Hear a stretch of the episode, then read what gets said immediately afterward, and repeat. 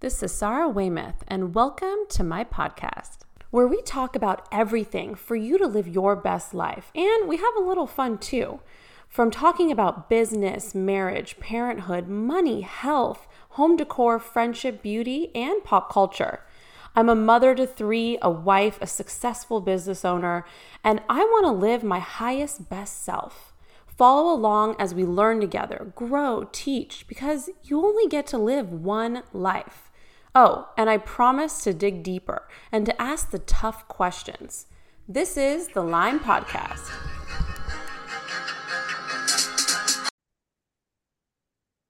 Oh my gosh, so I'm so excited to be here with Kandi.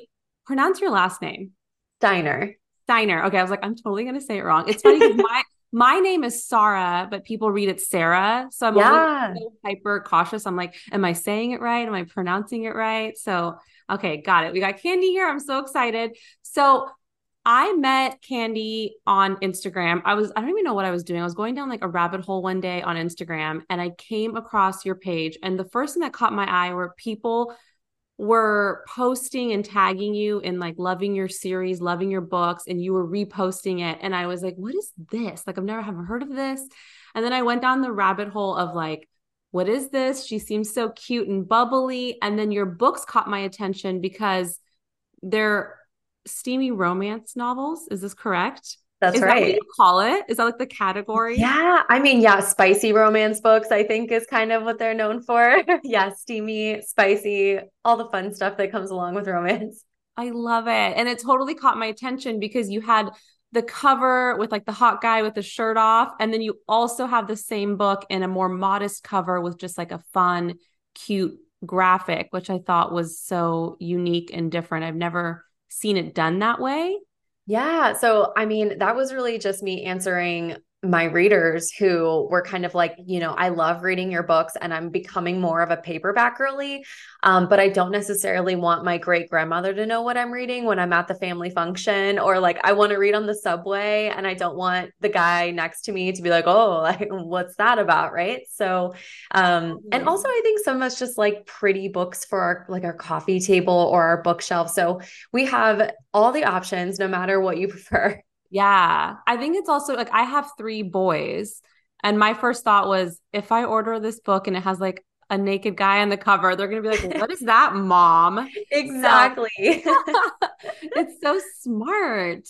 And then it's funny because I ordered, I, after we decided we were going to chat, I went down, you know, your website and I noticed, first of all, you've written so many books. How many books have you written?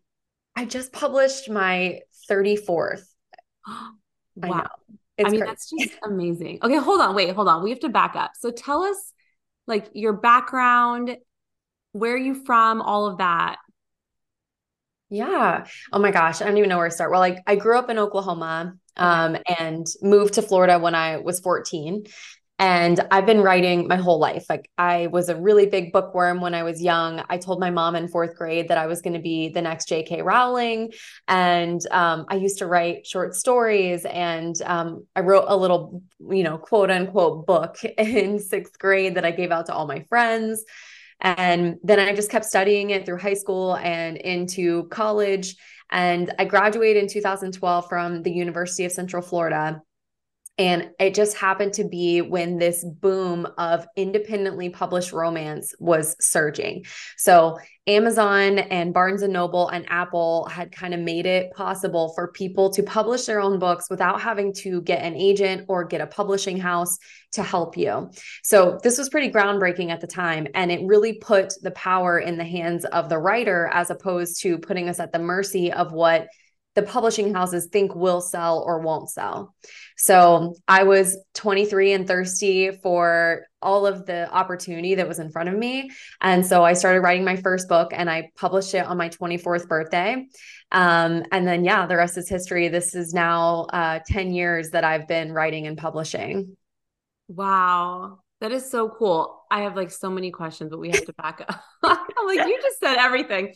So, are you are you located in Tennessee? Why do I feel like I saw that somewhere? Yes. So my husband and I just moved to Chattanooga in April. So we've been in Tampa um, for years now, and then we just moved. Oh my god, I love it. So I actually have a friend in Chattanooga. We're we're originally from California. We live in the Nashville area and then she had moved before we did and she went over to Chattanooga and we visited her. I love that area. Um, for those that don't know, it's like two hours from here. Yes. Pretty much. Yeah. So it's close but it's and beautiful. it's so different. It's so different. Like Chattanooga yeah. is kind of, you know, still kind of got like the mountains and um, there's a lot of water nearby and stuff. And then you go and Nashville's like this metropolis. Like it's like this city yeah. in the middle. um, and but it's so beautiful. And then you just like you go a little bit northwest of there and then you're in Kentucky and Illinois. It's it's wild to me because I'm used to living in Florida where it takes 10 hours to get out of the state, you know. That's the same in California. Like people will be like, "Oh, I know someone here," and I'm like, "That's like 12 hours." Yeah, like, like, like, northern and southern uh, California are like completely different. It takes like 10, 12 hours to get end to end. So I totally get that. I know it's crazy being in such a small state now. Like you really can. Like we literally we drive to 30A now all the time with the kids. I don't know if you miss the weather in California because it's a lot better than the weather in Florida, but I am thriving in Tennessee. I'm like, wake up in the morning in summer and it's like 65 degrees. I cannot wrap my head around it. It's incredible. Um, it does get really hot by the afternoon, of course, because we're like in July right now, but compared to Florida, this is nothing. So I'm just when, like, living. when did you guys move here? Uh, end of April. Oh, okay. So this is your first summer. Yes. Okay, so I will say this summer has been really mild and kind of cold compared to normal. Like this isn't okay. normal. Yeah. Okay, well, I'm basking in it. yeah, enjoy it. Enjoy it. No, me too. Like I'm literally wearing jeans today. I'm like, what is happening? Yes. Even though it's like obviously hot. It's supposed to be really hot this week. Um, but it mm. has been mild. It's been raining a lot. It's been weird. It's been this whole summer. Even we went down to Destin a couple weeks ago and we got a lot of rain. It was bizarre. Like I was like, what is happening? So I just think it's like weird, wet summer. I don't know. But it's yes, weird weather everywhere. Love- but I will say I just can't wait for like seasons. Like I'm a really big season. fall girl. Yeah. and fall doesn't really happen in Florida. Like in Florida, we get we get like two weeks of fall type weather, but it doesn't happen until January. So I'm really excited for like October and November here to really like see the leaves changing colors, and uh, I'm just I'm pumped. Yeah, I agree. The seasons are amazing and the winter is still mild enough that it's not crazy, but it's a real winter. I'm yeah. I'm with you. Like I couldn't like live in Hawaii like and have it be like summer 24/7. Like I can't. I can visit, but I can't live. Oh my gosh, I love it. Okay, so I didn't even know you were in Tennessee. I love that. Okay, and then so now you're here. You've been writing for 10 years. I think it is. I was going to ask you more about the business side later, but since you brought it up, I think it's so interesting. It seems like back in the day, you had to get someone to publish your book. Now you can self publish or have someone publish your work, or isn't there like a hybrid option? Like there's like so many options now. And I think, yeah. you, and you're also number one bestseller on Amazon. So then I feel like that's more of an accomplishment than being New York bestseller. And I don't know if that's true or not, but it feels almost like the celebrities want the New York, you know, number one bestseller, whatever it's called, because it's like a status. And I yeah, feel like you sure. can almost like pay for that status. I could be wrong. Where I feel like Amazon, it's like that's straight off of purchases, right? Yeah, uh, it's it's very complicated. Um, but yeah, so you're right. There's there is a hybrid option where you can be both traditionally published and self-published. So maybe a publishing house publishes your contemporary romance, but you publish your paranormal romance by yourself or something mm-hmm. like that. Um, but so the way that the New York Times um, and USA Today list work is way, different than the way Amazon's list works, right? So Amazon is just looking at Amazon purchases, whereas New York Times and uh, USA Today they're looking at Amazon, iTunes, Barnes and Noble, eh, but mostly what's going on in the bookstores. I feel like that is what's driving most of theirs, like they have their ebook list and they also have their trade list um, that kind of encompasses paperback and hardcover. So, as a self published writer, it is near impossible to get on that New York Times list unless you are what we call wide, which means that you have your books available, you know, on Google, on Amazon, on Apple, on Barnes and Noble, and then you also somehow have a tie in with the bookstores, which you can do, but it takes a lot of time. It takes a lot of knowing the right people and getting in the right place and then building the right kind of buzz for your book. Um, so all of them are a huge achievement. But for me, hitting number one on Amazon was like my pie in the sky dream. It was like this unreachable thing that I worked and worked and worked toward. And it just happened in February. It was like the wildest day.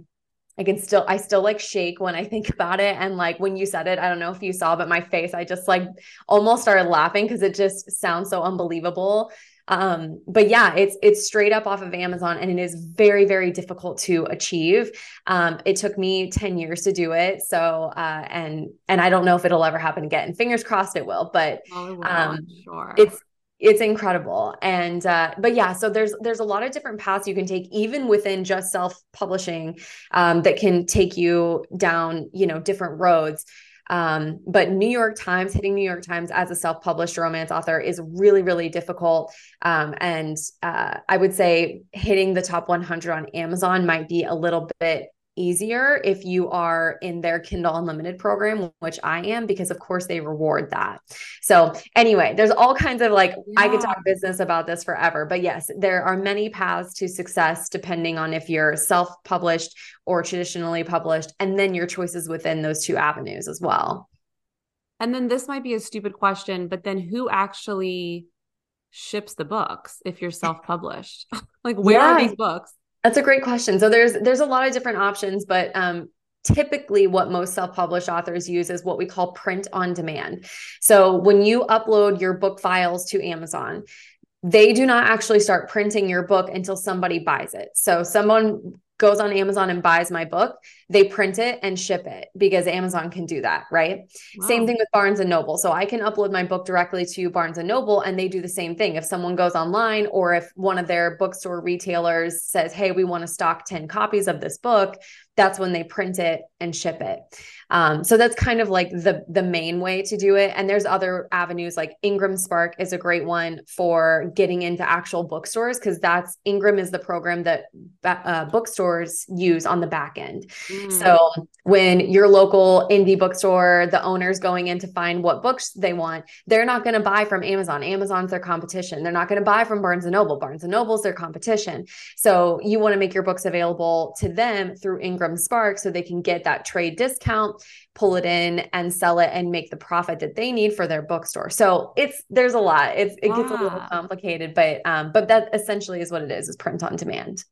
That's amazing because for me being in retail, obviously we don't do a lot of books, but you know, owning a gift shop, it's everything product comes from warehouses and we're always a season or two ahead and you know uh, some some things we have to order and then they produce it off of what we all order so they don't have any leftover. Sometimes they have leftover. So the fact that you don't have to worry about inventory amount having it stay or go or what if you sell out? You don't have to worry about that at all. You're like if if i sell a million copies it's okay because they're just going to print it on demand. That's amazing. I love that. That's a smart business model. Um, yeah, it is. It is really great as far as like Costco, um, and obviously ease because I can order you know dozens of copies of my books at any point in time. So if i need to go to a book signing and i need 100 books i can just order them and take them with me.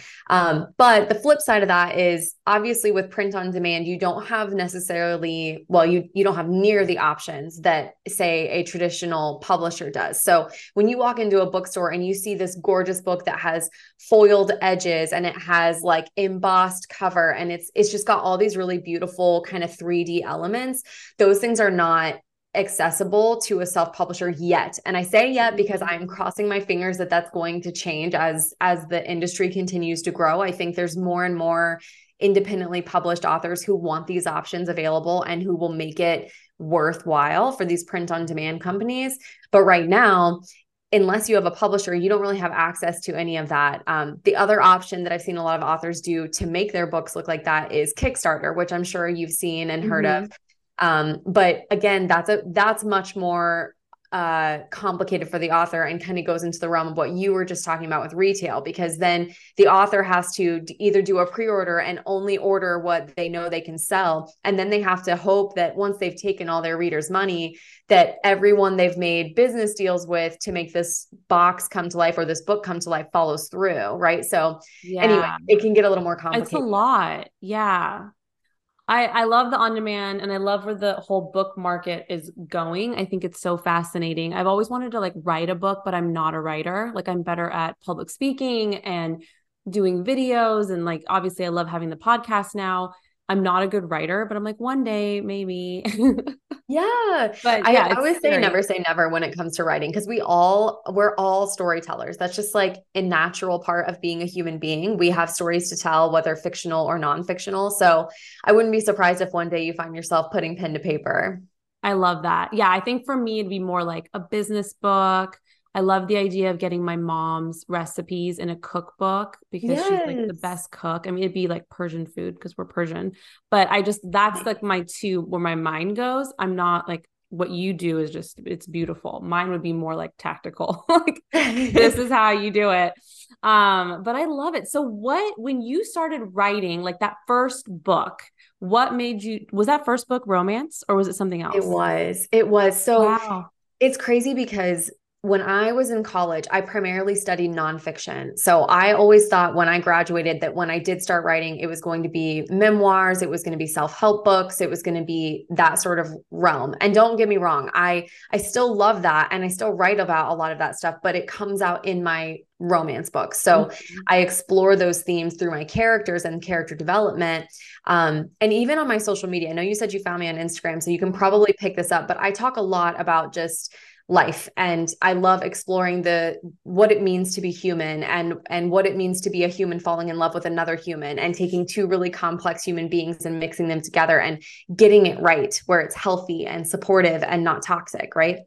Um and so when i wrote my first book really I, I was just, I was like, this makes so much sense. I love to write. I've always been a hopeless romantic. I love to explore romance and everything that comes along with it. So, my first book was really just a New Year's resolution that I told my friends. I was like, I'm just going to do this. I'm going to write it and I'm going to publish it and just throw it out into the world.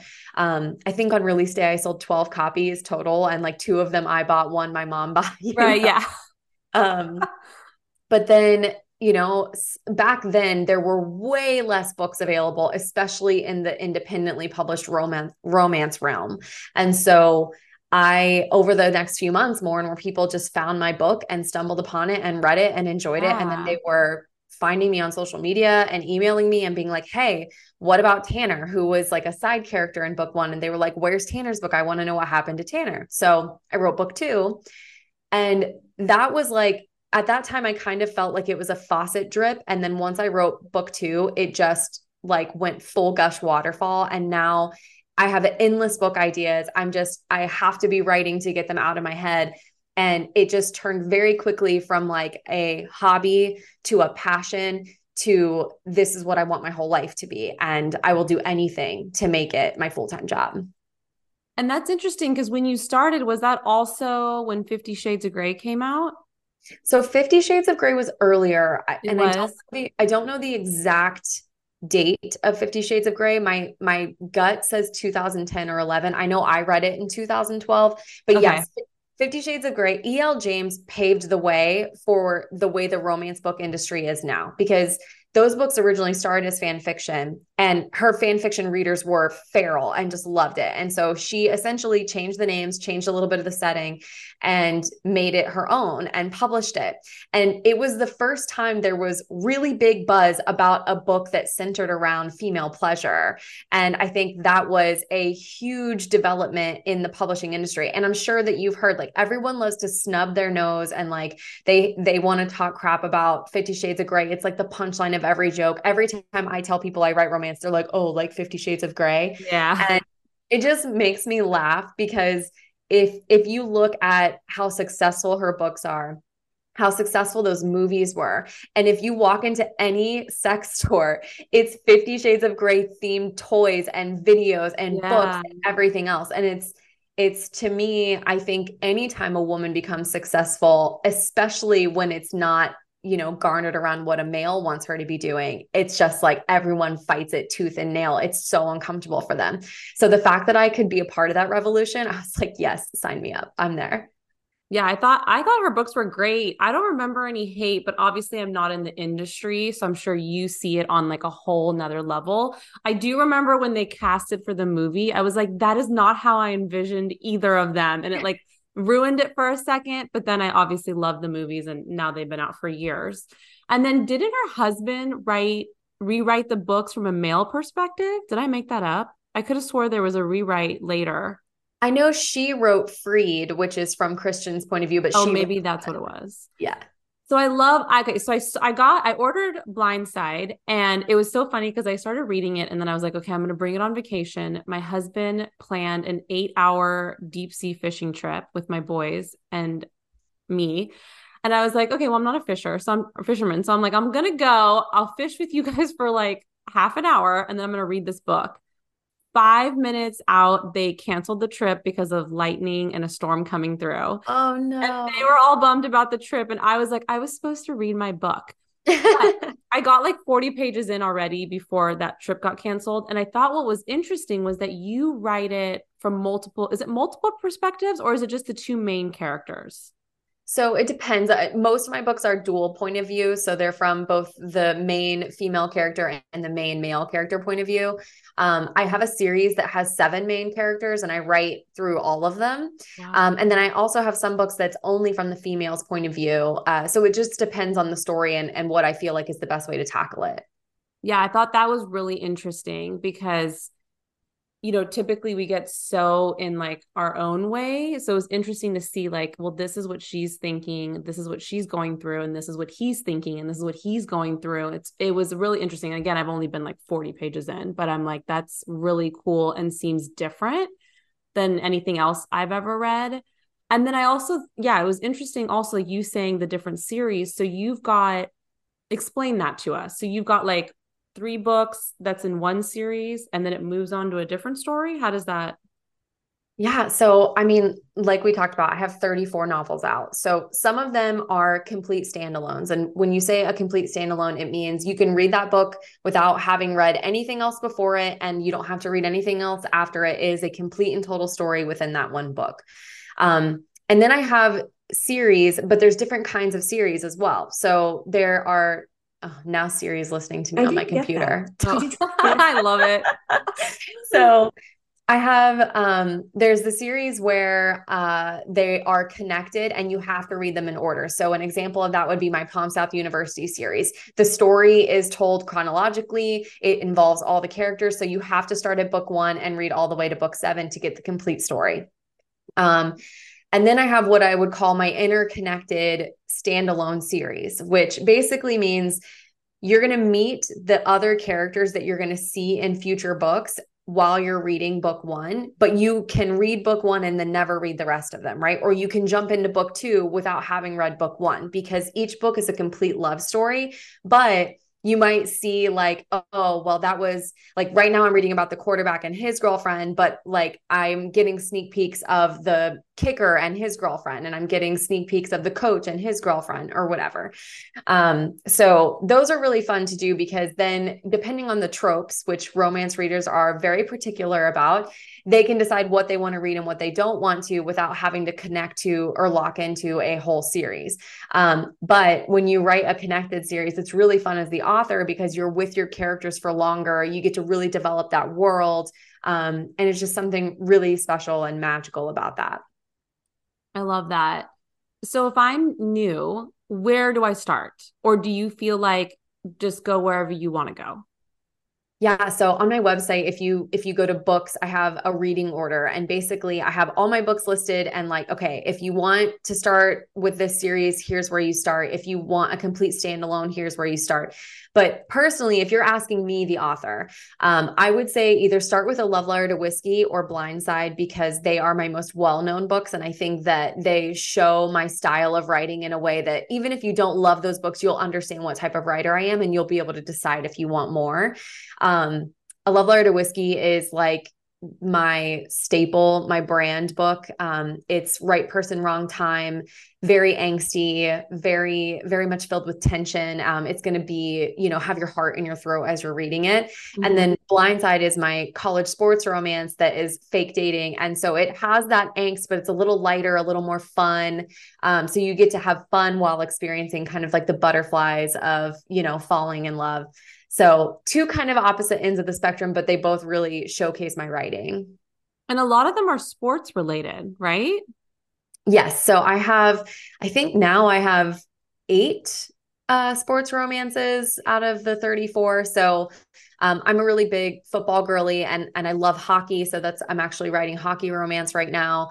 Um, and I just really enjoy writing about athletes too, because athletes are really dedicated and driven and they they always have really cool backstories. I mean, anytime, I don't know if you've ever watched a draft day, but I love watching draft days when they show the videos of the players and their families and they talk about like the backstory. And it just gives me so much inspiration. Um, because that's part of my writing process is really exploring how people fall in love when we are our own human and we have all of these things that have happened in our lives and then how do you find the right combination of person to fit with you right and and to love you for who you are and for you to love and appreciate them for who they are and find this like balance so uh, it's really fascinating to me I love that. I actually just watched the NBA draft because my youngest Rush is obsessed with basketball, NBA. Like literally knows all the stats, the history of the players. Like he'll he knows players from the 50s. I'm like, I don't even know how you know these players.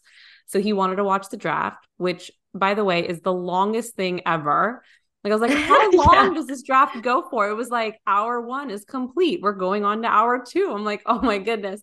But yeah, it is interesting because they're the players are there and their families or you know their support system, maybe their girlfriend.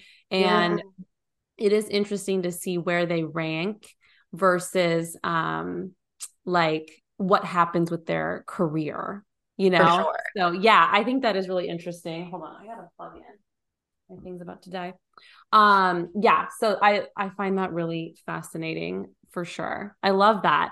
And then what about your fans? Do they reach out to you with like personal relationship information or like connecting on some level with their relationships or their, you know, um, I don't know, highs and lows, whether they're single or not, or like, do you get a lot of that? I almost feel like this could be like therapy for your fans.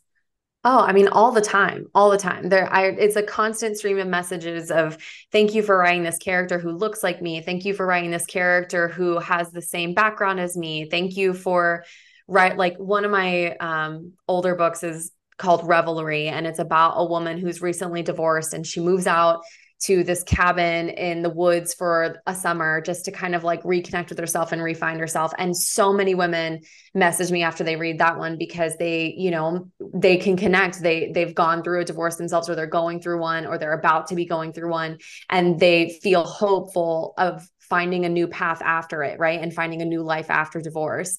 Um, and I have another book on the way to you that kind of touches on depression and how depression can impact us, not just as a person who gets depressed, but like how do you love people through depression and how do you you know support and and be there for someone without also sacrificing your own joy and your own way of life um and so that one is a really big one that people reach out to. And a love letter to whiskey. I mean, so many of us, that was one of the reasons I wrote it.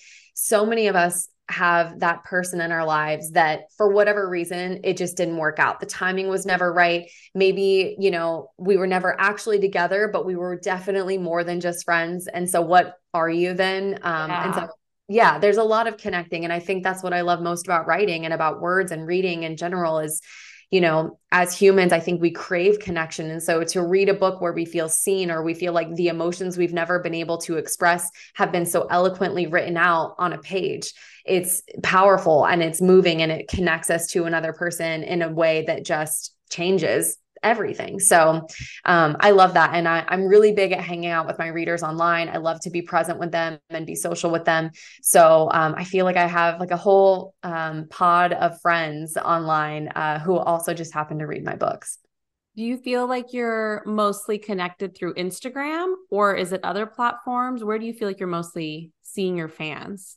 Uh, I would say Instagram is my favorite place to be in terms of I just really enjoy sharing like photos there and videos. I really love the story aspect and I I enjoy going live on Instagram, but I'm I love being on TikTok.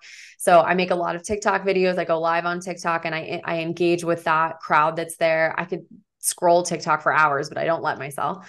Um, and I'm on threads. I really enjoy threads, um, especially because Twitter has not really been my jam for many years. So I love that threads kind of feels like old school Facebook almost. So Everything's funny. in chronological order. Um, but I have a Facebook group, I have a Discord. Like I literally am everywhere. Wow. How much of it do you think is like staying connected? And like how long does it take you to write a book? Like that seems so daunting. Yeah, uh, well, it's changed. So this is my full-time job now and it has been for many years um, which is a blessing. And so that changes it because you know, I writing is my main priority of every day. So for me, and I and I preach this all the time when I'm talking to other writers and they ask for advice, or when I'm talking to readers who want to know my process. For me, I know that everything else is fighting for my attention, but that at the end of the day, if I got nothing else done but I wrote, I will be happy. So I have to fight that temptation of getting online and getting on social media or checking my emails or, you know, whatever the case may be until I get my words in. So when I get up in the morning, I make my coffee, I have a little morning routine, and then I sit down and I do not open up any social media. I block all of my text messages until I hit my word count goal. Um, it's it's hard some days and it's definitely a, a, lot of self discipline but you have to have that if you're self-published because you don't have someone breathing down your neck like a boss saying you have a deadline you've got to get it done by this time or whatever. It's all up to you to decide what your goals are and if you're going to meet them. And you know i'm just the kind of person that i thrive under that kind of stuff. So for me i think right now if I'm actively writing every day, it usually takes me between five and eight weeks to write my rough draft. Um, and then I'll have probably a month of editing um, and then, you know, cleaning it up and everything like that. So I would say from brainstorming to completion, maybe three months. So you do all your own editing? Did the, is there someone you usually supposed to hire for that? I don't understand how that part works. So my editing process is very, very large and involved. Um, I'll try to I'll try to make it succinct. So I have alpha readers who read while I write. So every Friday I send them whatever I've written and they provide feedback and I kind of edit as I write and make sure that I'm not forgetting anything or that I'm not writing myself into a hole. And then um, at the end, when I'm finished with my manuscript, it goes out to a larger set of what I call beta readers. And so those readers read through and they give feedback on the whole manuscript. And this is really like the toughest part of my editing process. This is people saying, I hate this character because of this, or this needs to be better, or you lost me here, or I have questions, or whatever. And so I have a few weeks after that to really do an overhaul and really polish up my manuscript. Then it goes to my editor, my official editor, and she is looking for, she's trying to make the package as pristine as possible. So, grammar edits, punctuation, um, any kind of content or continuity errors that might be there. And so I'll get her edits back, and that's kind of my final pass. But even with all of that, even with multiple, multiple, multiple steps of editing, it is inevitable that something slips through. So when I send out my advanced reader copies, which is like my early copies of my book that I give to readers in exchange for an honest review when the book is live, I always tell them if you find anything, if you see anything, please let me know. And every book they do, there'll be some little typo that slips through. So, um, yeah, so it's very involved, and and it's I always say so like involved. I did I not think... expect you to say all those stages. Yeah, yes, it's a lot and and not every author is like this. I know plenty of authors who put their first draft up. They're confident in it. They don't feel like there needs to be any editing and they'll just pop that bad boy up. Or um, others might maybe have one round of light edits or you know uh, they might have two people read it early and provide feedback. So everything looks different. I am just somewhat of a perfectionist so i'm trying to get as close to perfect as possible. Yeah. when you get like that critique back how do you handle that or do you are you like i don't care i'm doing what i want or is it kind of like okay i have to tweak this that's a great question sarah so i used to be very defensive when I got feedback. And it was just an instinct, like it was just born into me. And so I would get feedback and I would instantly bristle and just be like, no, but like the reason that I did it is this, or like, well, she's like that because of blah, blah, blah. And um, through practice and meditation, I have found I need to sit with my edit, like my feedback for a day. And so what I do is I go through each person's feedback and I move the comments into my manuscript. And when I feel myself start to bristle, I just say, calm down. We're going to think about this in a minute. We're going to think about this in a minute. And I will get all my notes in there and then I will step away. I'll go for a walk. I'll go do yoga. I do pole dancing. So I might go do pole for a little bit. And while I'm away for that 24 hours, I can remove myself far enough to say they have a point or there's a reason why they feel this way. And if they feel this way, they're not going to be the only ones. So I never brush feedback to the side. I never say, no, I don't care. I always take it into careful consideration and decide, okay, like, is it something that is a big issue that needs to be addressed? Is it something I could do better to convey what I meant to convey? How do I make it, you know, so that this person's uh, concern is addressed and I still stay true to the story I want to tell. And sometimes that's a big overhaul. Sometimes it's a minor tweak. It's like adding a sentence and it changes everything. Um, but there's also points where it's preference, right? So some people might just be like, I just don't like this person. I don't like the way they act. Well, that's obviously not a piece of feedback that I can do much with other than to say, sorry, they're not your cup of tea, right? Yeah. Um, so it really just depends. But for the most part, I, I want that feedback. And I tell my beta readers, like, give me your harshest. I want to know what you would put if you didn't know me. What would you put in your review of this book? What would you say frustrated you? What would you say made you happy? Um, and I have a really great team that does a, an equal, equal uh, amounts of here's what needs addressing and also petting my hair and telling me I'm pretty, which I definitely need yeah. to keep going. what do they call it? Like a compliment sandwich where you say yeah, like exactly. compliment the, you know, the thing you got to work on and like another compliment. So it's kind of like softens the blow. Yeah. That's, that's interesting though. I also wonder like when you're writing and you're putting it all out there and in your mind you're like this is what i'm trying to say this is the image i'm trying to put out there and then the person doesn't get it and you're like well then i'm obviously not explaining this well enough let me go back so that's that's so interesting. And that's that's something that happens a lot because as a writer you're in your head you're in your story you know everything about your characters and about what you're telling. Um, but sometimes you forget to put it on paper or you think you've done it and you haven't done it. So that feedback is really nice to just you know show the clear picture of what needs to be developed more. And um, I think it was Ernest Hemingway who said the rough draft of anything or the first draft of anything is shit. Um, or somebody on the internet said that and then said yeah. it was Ernest Hemingway. Who knows? But but it's true. I mean, I would never, I would never feel comfortable just putting the first effort out into the world. It takes a lot of teamwork to get it to publishing state. Yeah, and your books are thick. Like I just want I mean, I know no one can see this, so I'm not going to like show the book, but like there's a lot going on here. So I could imagine where you're like I got to make sure that this is good before we put it out. What we got to get these books into movies. Is that possible? How do people do that? Like it just like a book has to like take off and be like perfect before they even consider it. You know what? Side note, I just thought about this um, Reese Witherspoon, right here in Nashville, she owns, you know, her own network now, and she takes books all the time and makes it into movies. I know. Need to, we need to get listen, to listen to this. Reese, I'm telling you, you listen to this episode. I'm just kidding.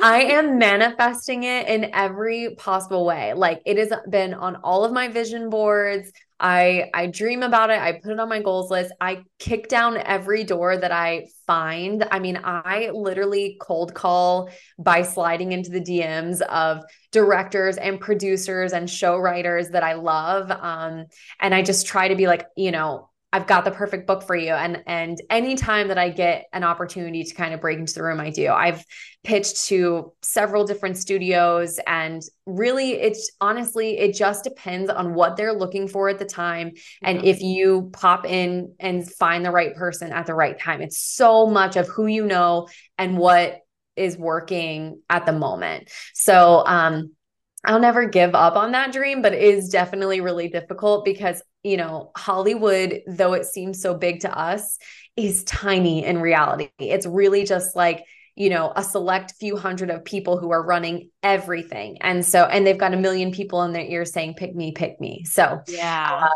yeah, it's tough. But I will say for books, sales speak louder than anything. If you've got a book that's sitting in the top 10 of Amazon for multiple months, it's almost impossible to not get some attention there. So, yeah.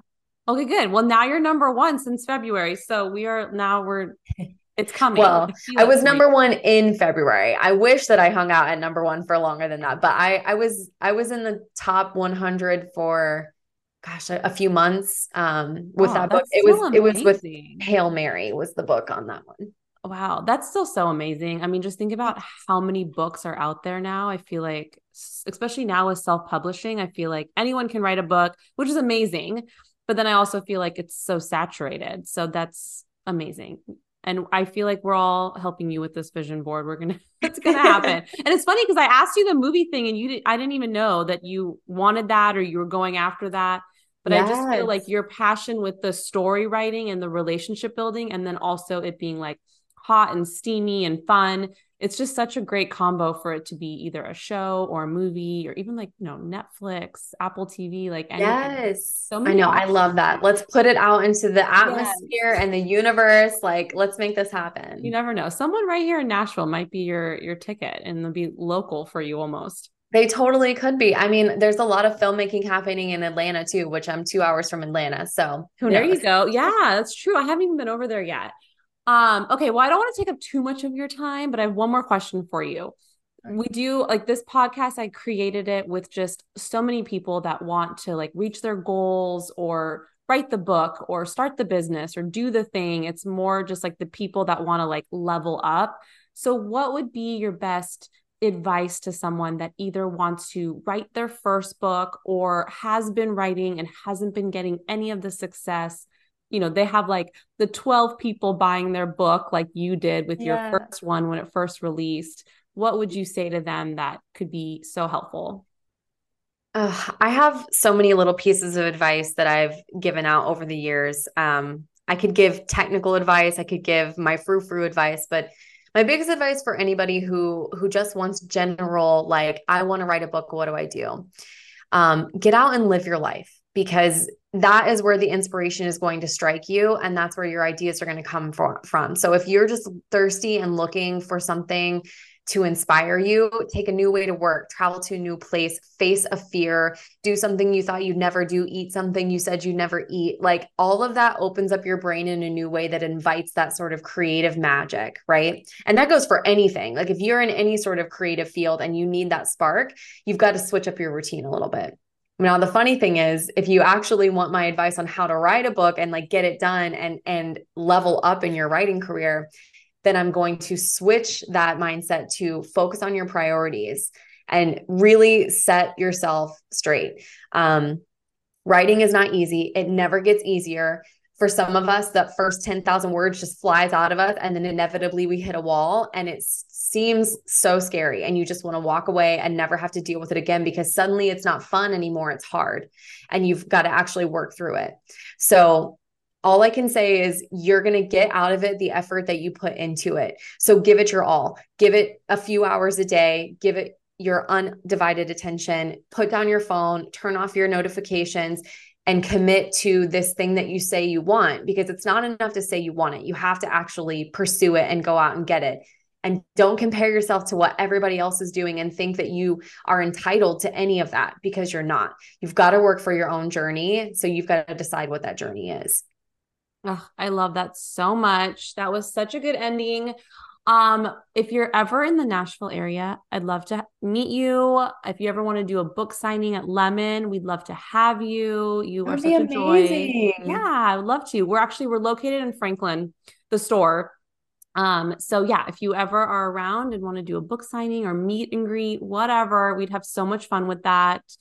And then will you tell everyone where they can find you and then obviously your books?